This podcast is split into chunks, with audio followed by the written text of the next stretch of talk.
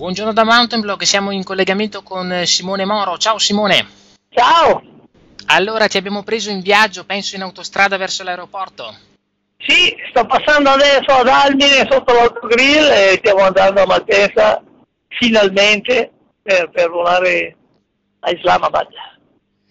Senti, allora ci riprovi, questa volta su una nuova via, comunque di nuovo Nanga Parbat, di nuovo tentativo di prima invernale, non molli. No, per fare le cose bisogna, bisogna stargli addosso, perché se le salite che si provano sono particolarmente difficili o ambite da quasi 30 anni di, di più generazioni di alpinisti, significa che sono particolarmente complicate e quindi ci sta che, che, che non riescono al primo, al primo, turno, al primo tentativo e probabilmente neanche al secondo, al terzo, al quarto. Quindi io sono uno dei tanti gradini di una scala che eh, quando, quando le cose vanno bene magari sono l'ultimo gradino e quindi arrivo in cima. Se le cose vanno come va la storia dell'alpinismo sarà un gradino che permette a qualcun altro un giorno di salire il piolo che ho messo io e, e qualcun altro arriverà in cima. Insomma, è la storia dell'alpinismo che va così. Lasci intendere che ad ogni nuovo tentativo si impara sempre qualche cosa di più. Questa volta tu hai deciso di cambiare via rispetto alla spedizione dello scorso anno. Perché e quale via hai scelto? Ma avrei fatto volentieri a meno. Ho cambiato via perché il versante di Amir era chiuso fino, fino a pochissime settimane fa e continuano e continuavano a sconsigliarlo comunque a tutti e quindi eh, se, se, un versante è chiuso non ci puoi andare, ho scelto l'unico che, che perlomeno avevo già visto anche già d'inverno nel 2007 e che conoscevo, che è il versante Rupal. La fregatura è che ci avrò 600 metri di dislivello in più da fare, 500-600 metri in più da fare rispetto al versante di Amir.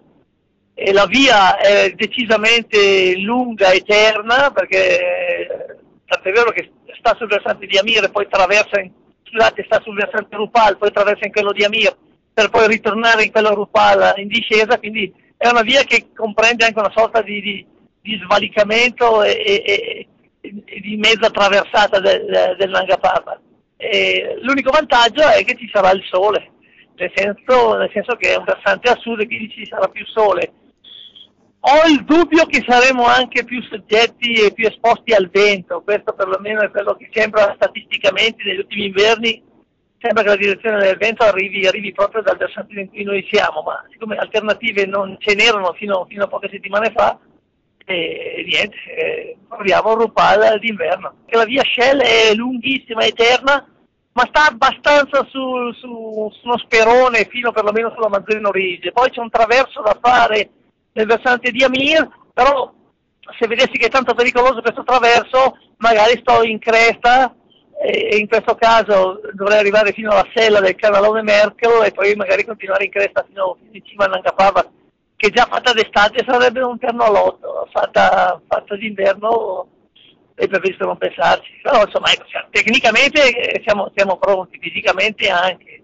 Sarebbe il colmo partire con dei dubbi dal punto di vista fisico e tecnico, però le condizioni meteo sono quelle che, che dettano tanto i, i, giochi, perché se si tratterà solo di resistere al freddo e alla fatica, eh, lì, lì, lì, lì, insomma non sono proprio il più debole, mettiamola così. Se invece c'è da fare il pazzo e rischiare le ossa del collo, eh, lì voglio essere chiaro, pianto di tutto e vengo a casa che non ho voglia di morire per, per il Nanga. Bravo, quanto al meteo, il supporto è quello già testato di Carl Gabel? Sì, sì, Carl Gabel sarà il nostro compagno di cordata a casa. Mi sono sempre fidato di lui e sono ancora vivo e anche con tre prime invernali fatte. E, mi fiderò completamente anche di lui. Se lui dice vai che c'è un giorno o due di bel tempo vado, se mi dice guarda che viene brutto tempo, io mi fido e se poi invece viene il bello non me ne frega niente. Fidarmi di lui mi ha permesso di essere vivo 50 spedizioni e, e questo, e questo dice lunga su quanto quanto bravo è Carl Gabel, insomma, quanto convenga ascoltarlo. Come se non bastassero le difficoltà fisiche, quelle tecniche, le strettissime finestre metreo, ultimamente in quelle zone c'è anche il problema terrorismo. Come, come l'affrontate da questo punto di vista? Ma io per il calcolo percentuale non ho mai visto i terroristi ritornare nello stesso identico posto e rifare un altro attentato terroristico. Eh, non è mai successo nella storia e quindi non dovrebbe succedere neanche adesso, anche perché le attenzioni su Parbat sono decisamente più alte di una volta e se io fossi un terrorista, primo non lo farei d'inverno, un attentato terroristico, e secondo non lo rifarei nello stesso posto dove ci sono già stato perché è il sistema migliore per farsi acciuffare. Eh, però è chiaro che questo è il motivo per cui Dennis non viene, perché ha paura che, che, che possa capitare. Eh, noi non è che siamo più pazzi, eh, abbiamo, solo, abbiamo seguito un po' la logica, abbiamo seguito anche i consigli del, del, del Ministero del Turismo pakistano, probabilmente ci daranno anche una scorta armata fino a campo base e, e secondo me questo è più che sufficiente insomma, per capire che secondo me i problemi per fortuna saranno solo alpinistici e meteorologici, anche se eh, rimane il fatto che la cosa più pericolosa su questo pianeta è l'uomo, eh, perché, perché dall'inquinamento agli attentati terroristici, a chi ti fa fuori per fregarti magari poche lire e così via, penso che sia innegabile che la, la cosa più ostile di questo pianeta non sia né la natura né altre cose, ma è sempre l'uomo. Tu dal punto di vista umano recentemente hai avuto problemi anche con eh, gli Sherpa, com'è l'atmosfera da questo punto di vista?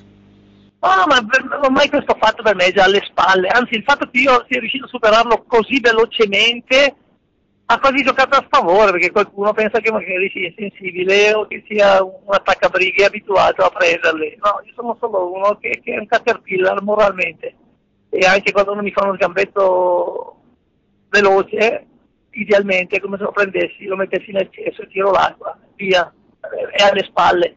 Eh, non ho cambiato opinione né sul Nepal né sugli Sherpa che rimangono un posto e la gente è fantastica. I somari li trovi ovunque, quindi li trovi dall'Everest allo stadio, alla mia città, a Islamabad, alla California, insomma le, le, le, le, bad apples come dicono, quindi le mele marce insomma, sono ovunque non per questo mi faccio cambiare la vita per colpa di quattro svalvolati. Tre uomini invece coraggiosi, allora al campo base tra pochi giorni del Nanga Parbat, quante chance vi date? 15%, quindi partiamo con l'85% di possibilità di non farcela, non perché voglio giocare basso e sto sulla difensiva, ma basta guardare il calcolo statistico di tutti i tentativi invernali sugli 8000 e il risultato siamo lì, tra il 15 e il 20% massimo. Eh, siccome io non sono Rambo, eh, anch'io rientro nella statistica e quindi è già questa la dice lunga che queste scelte e questo tipo di alpinismo non lo si fa per convenienza o per gloria, perché la gloria che porti a casa è per l'85% di un perdente, non di un vincente. Hai sentito che gira voce che anche Duimovic eh, tenti il Nanga Parbat? Sì, no, no, è sicuro, è sicuro. E c'è anche, anche Nardi, quindi saremo due italiani, quindi saranno due spedizioni in solitaria dal versante di Amir, Ralf Dujemovic tenterà da solo, avrà Darek Zaluski al campo base come cameraman, ma solo al campo base, e poi c'è anche Daniele Nardi che parte anche lui da solo, mi sembra che parta il 10 di febbraio, se non dico una cavolata, e anche lui tenta in solitaria e anche lui tenta il versante di Amir. Dal versante rupale invece ci siamo io e David, eh, per la via Shell, c'è anche Emilio, ma non, un, non, è, non viene per venire in cima, ma per giocare eh, la, autenticamente la sua partita di, di, reporter e di storyteller, siccome un alpinista verrà decisamente in alto anche lui. E poi ci sono i polacchi che c'erano già l'anno scorso, l'anno precedente e l'anno prima ancora, quindi per loro è il quarto tentativo. Di la verità, non ti senti un po' responsabile di questa folla, tra virgolette, di, di tentativi? Decisamente sì, e cambio la parola da responsabile, uso la parola merito.